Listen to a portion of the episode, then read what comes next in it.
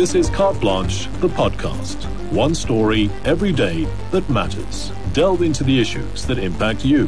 Whether you're in need of a better understanding of the world around you or simply seeking inspiration or unique perspectives, you'll find it all here.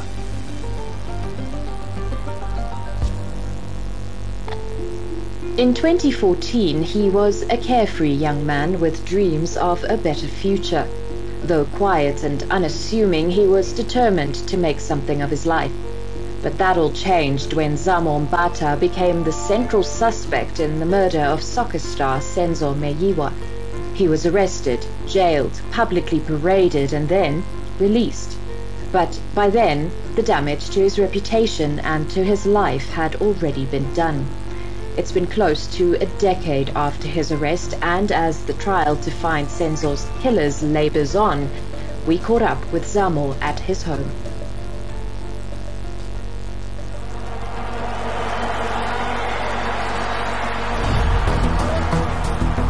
South African football icon and captain of the Bafana Bafana team, hailed as one of Africa's top goalkeepers.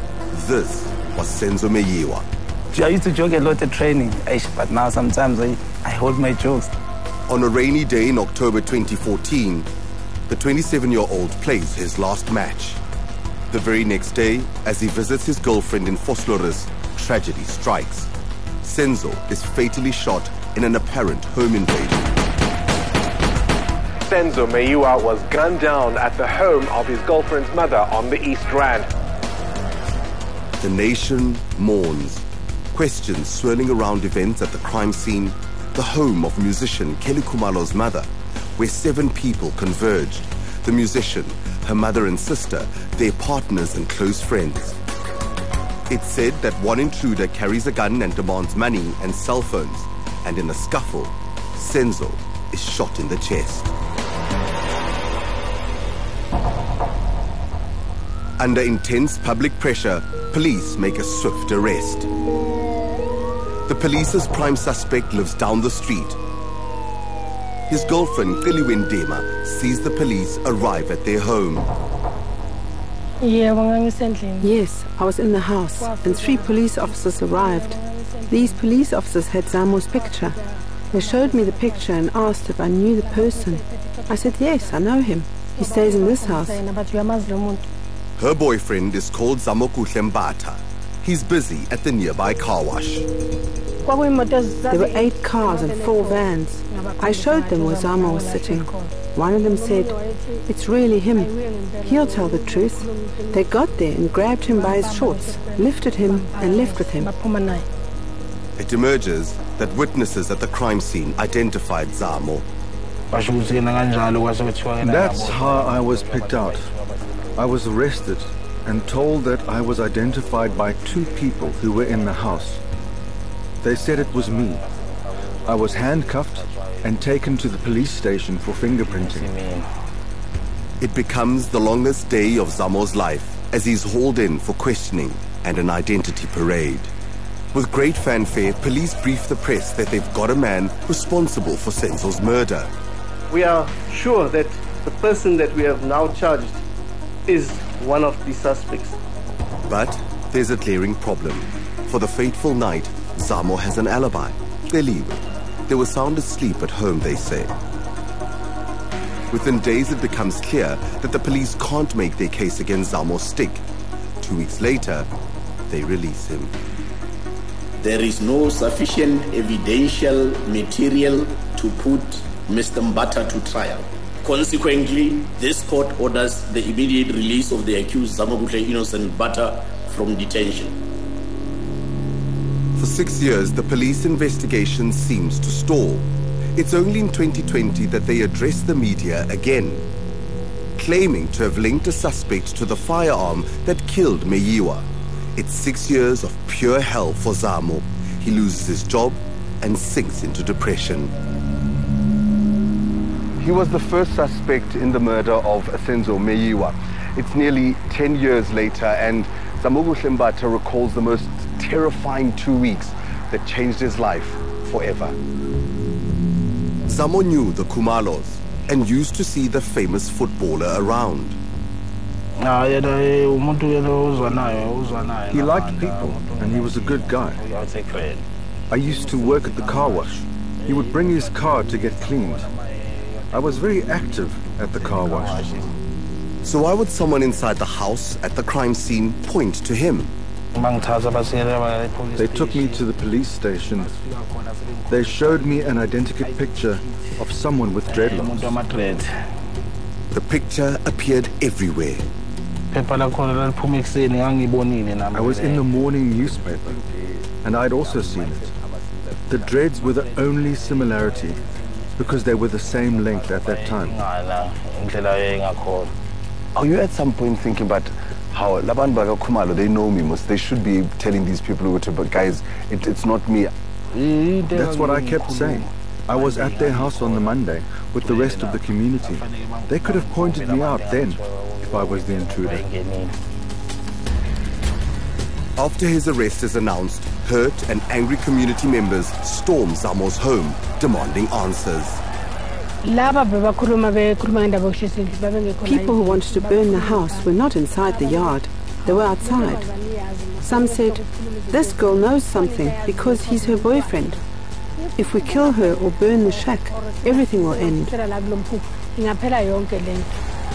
Neighbors who know the couple manage to disperse the crowd. When Zamo is released two weeks later, it's without the big press conference. For years, he's unable to shift the cloud of stigma and suspicion. I was scared I might be killed because I heard rumors that people wanted me to be taken to the stadium so they could finish me off.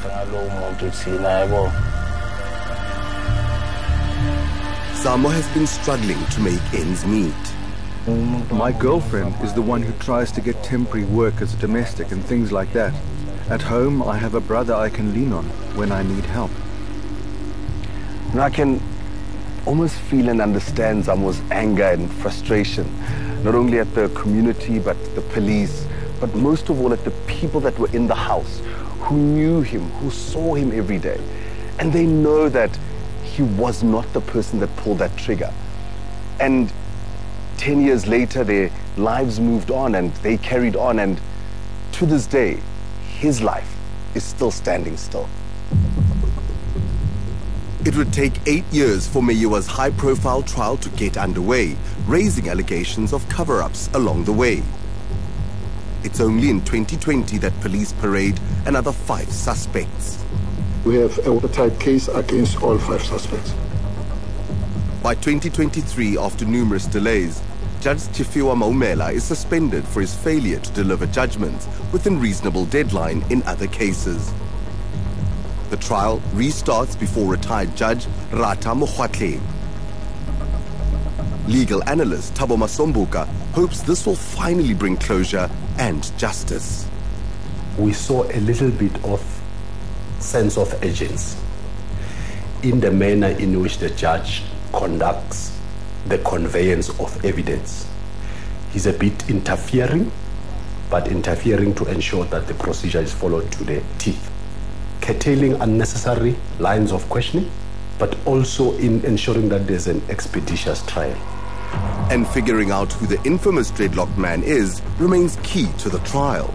That The person who is depicted in the photo there has got dreadlocks, or uh, has got a particular hairstyle.